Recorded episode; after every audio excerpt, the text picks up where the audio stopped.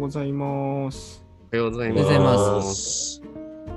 成長のへの進行の基礎は早起きにありということで今日も早起きしております。11月26日木曜日のサンラジです。今日のテーマは勝手に指針編ということでこちら。投稿が来ていますので読みましょうということですね。読みます。総裁先生のブログ。えーこれ、移住地でいいのかな居住地か。居住地居住地ですかね。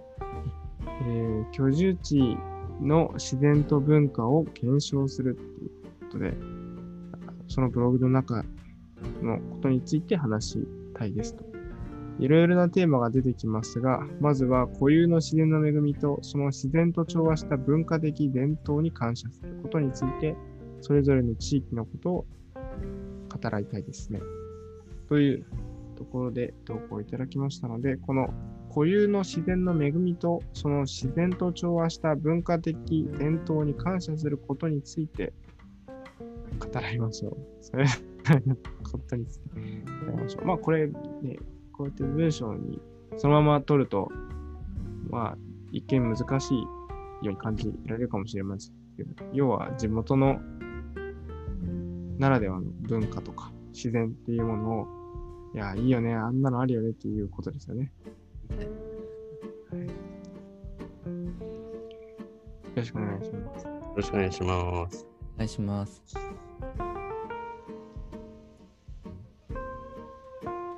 私、言っちゃってもいいですか？はい。はい、ありがとうございます。えっとうございとあ、りがとうございありがとうございます。あの、ちょっとこう、先日ですね、えっと、講師会の資料をあの自転車で運ぶというものを、なんか、うちの神奈川局やってるんですけれども、それがだから、えーリレーでやる場合と、えーそうじゃない時があるんですけど、まあ、それに、まあ、ちょこちょこ参加しておりまして、でその帰りに、えーなんか、この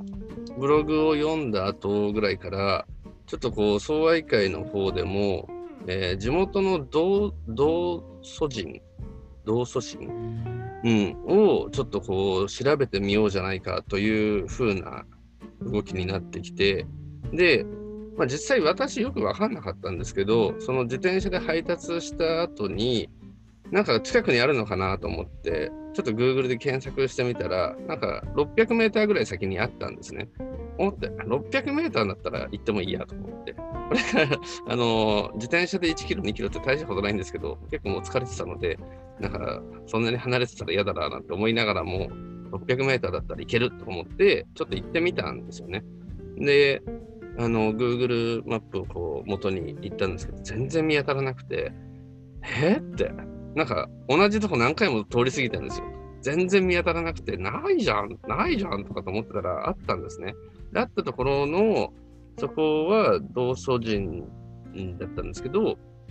あの、もう石の表面が欠けてて、よくわからない。けどなんか下に供養塔とか書いてある。で、横を見ると文化3年だか5年っていうことが書いてあるんですけど、で、あとは、なんだろう、えーそのもう逆サイドの方には多分建てたであろう人の名前が書いてあるんですけど、それだけなんですよね。看板とか、そういう何もなくて、何もないし、えって、この、しかもすごい幹線道路沿いからちょっと入ったところなんですよね。ところで、その昔、この文化何年にわざわざこの石碑を建てようと思った何かがあったんだろうなと思ったんですけど、何があったんだろう。その時代にこの地域で何が行われて何があってどういう気持ちでこの石碑を建てられたんだろうかと思ったら全然わかんなくてなんかすごい逆に興味が湧いてきちゃって調べてみたいなということをなんかすごくこう思ったのがちょうどちょうど今週ですね。だったのでなんかありがたい、このなテーマにも、まあ、ぴったりといえばぴったりなのかなと思ったんですけど、えー逆に言うと皆さんは知ってますか？って、その同祖神っていうのと馬頭観音っていうのと高神塔って全部同じような石碑なんですけど、そんだけの違いがあるということだけは、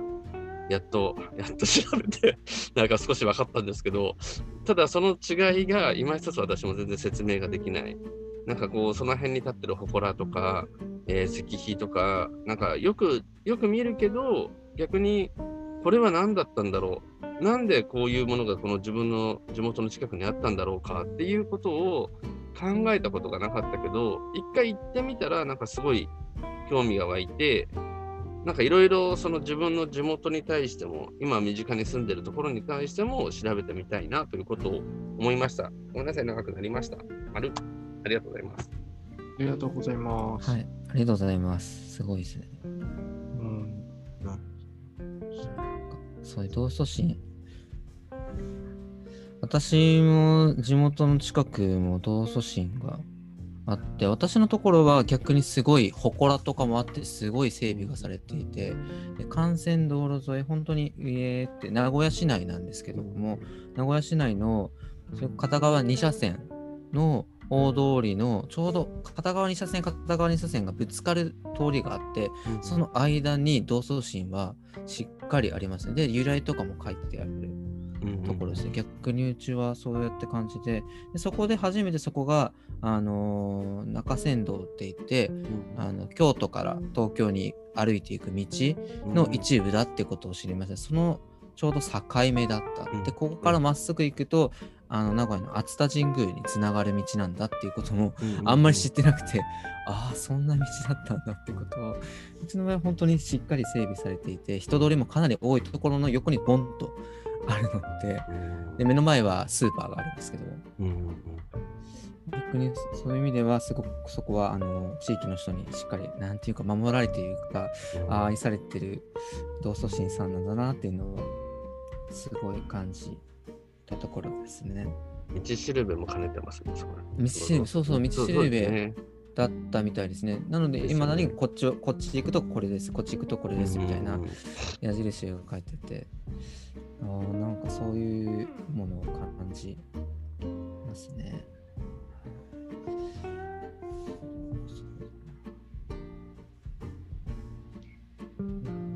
なんか皆さんの地域にあるのか、地元限定なのかわからないんですけあんまり聞いたことがないもので、地元で獅子舞の練り歩きみたいのが昔からうんあって、他の人に聞くとあんまり知らないっていうことが多いので、結構地元限定なのかなと思ったんですけど、何かっていうと、何月なんだろうな、なんか何月かよくわかんないんですけど、そんな寒くない時期だから、5月とか6月とか7月とか、7月もいかない、そんな暑くもない時期だと思うんだと思うんですけど、秋か秋か春だと思うんですけど、うんにこう子供たちが神社に行って、獅子舞をなんか持つんですよね。でそいつを持ちながら、あの、柏でかな？こう、カチンカチンってやつあるじゃないですか。あの、うんうんうん火の用心のやつ。うん柏手じゃないんですけど。えっと、あれを持って、名前忘れちゃったんですけど、で、元気を出して、わっしょい、カチンカチンって言いながら、うん街を練り歩くんですよ。で、何するかっていうと、一軒一軒の家に、あのこう、お賽銭を入れてくださいって言って、うん回るんですよね。で、子供からすれば、まあ、それが、その集めたお金をもらえたりとか、こう集め、まあ、僕がやるよりももっと前は、集めたお金をなんか、子供たちで割ってたらしですね。おまあ、大人が先導するんですけど、でもそれ、子供会でやるってことで、でもそれっておかしいだろうって言って、あの、いやあの、お供え物の、お賽銭なわけだからかなりの金額なんですよね。だからちゃんとお供えしなきゃってなって、今はおかしいなのかな？みたいです。まあ、今年は多分コロナでやれてないと思うんですけど、で、あの、これなんでやってんだろうなっていうのは、あの未だに知らなかったことだから、なんかちょっと調べたいなっていうふうに思いました。獅子舞、元気を出してわっしょい。っていううんのがあって、獅子舞って1月とかなんかそういうイメージが1月？年のせそんないに寒くない時そ期そそれぐらいのイメージがあったんですけど、それも地域によって違う。うんなんなんでも獅子舞自体はかなり昔からあるものなんですなんで、多分何千、千、獅子舞自体は1000年以上前からうんあるのだから、まあ、いつからやってるのかわかんないですけど、どういう経緯でやってるのかもわかんない。うん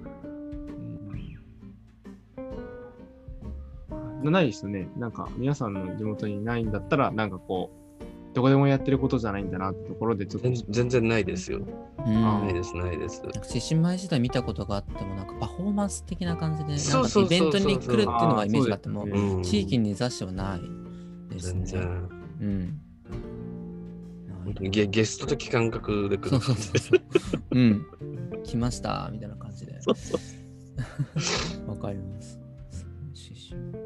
だから、ちょっと、あの、調べてみたいなって思いました。うんすごい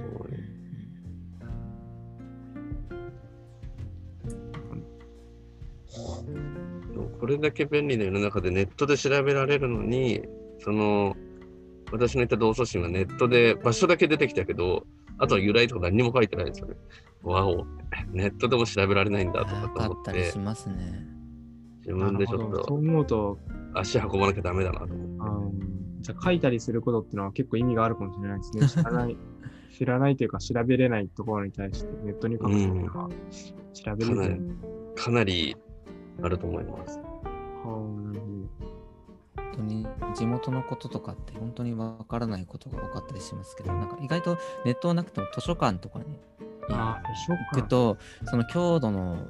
文化とか、特に名古屋とかでも地域地域に図書館があって、うちの場合はテンパックって言うんですけど、テンパック図書館のテンパックのことについて、もう一番うちが詳しいですよみたいな感じでコーナーがあったりとかするんですけど、うんそこに行くと本当にニッチな、それこそボランティアの人が自費出版で出したような本とかも置いてあったりするので、なるほど。そういうところは参考になるかもしれない。ちょっとね、行ってみようかなと思ってます。ですね。はい、私もそういえばと思い出したけど、あの地域科学部という学部出身で、うん岐阜の中間産中間産地域のあの文化について調べたりとかその地域のおっちゃんとかと喋ったりとかしてたんですけども、そういう時もほとんどやっぱりネットに載ってない情報って図書館とかそれこそ地域の人にヒアリングをして聞いたりとかしてますね。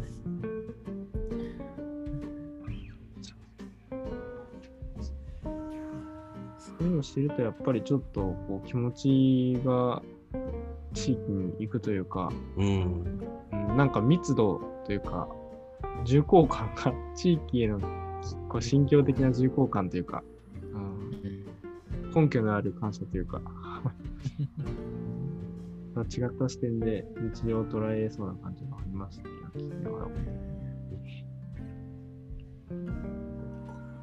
そう。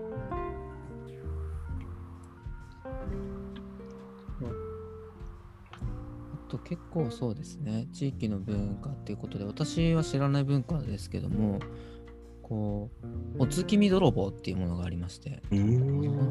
お月見の時にハロウィンみたいな感じで子供たちがいろんな家を練り歩いてこうお菓子をねだるみたいな、うん。ねだるというか家の家に置いてあるのでそれを持ってくっていう風習が本当に名古屋でも相当一部であと調べた四日市とかそういうところでもあるらしいんですけども桑名とかがあるみたいですね。でその由来とかもまあそうですね。あのー地域の小僧というか子供たちがお月見団子って飾ってあるじゃないですか、それを、あの持っていくっていうのを逆にもう持ってっていいですよみたいな感じでいまだにこうなん取られているっていうのとかまあ地域ではそのお菓子というかお団子を持っていくのは縁起が持っていくからの縁起がいいことみたいなそれ以上の由来はあんまりわかんないですけどそういうのが続いていってなんか日本版ハロウィンってニュースでたまになったりとかするんですけども、そんな文化があって、逆にこうこのコロナ禍でどうなったんだろうっていうのは気にはなったんですけど、あんまり知らないので、そういった文化とかもあったりとかしますね。そういった地域の人との子供との交流とかはしてるんだなっていう、隣の町ぐらいなんですけど、名古屋でも。の、本当にごく一部やってますね。やらなくなっちゃうとあっという間に忘れてしされられてしまうものではあるので、なんかこううん引っ張り出して記録して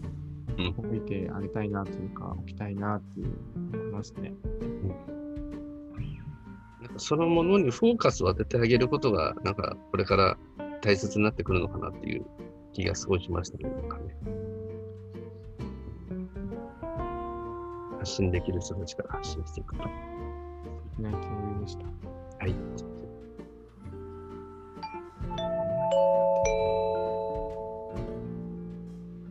ああ、そうだ。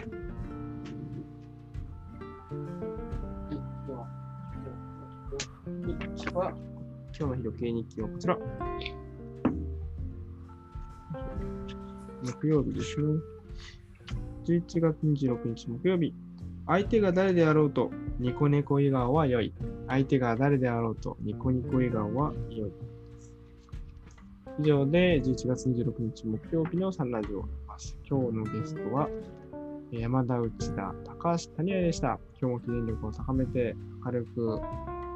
元気に参りましょう。ありがとうございました。ありがとうございました。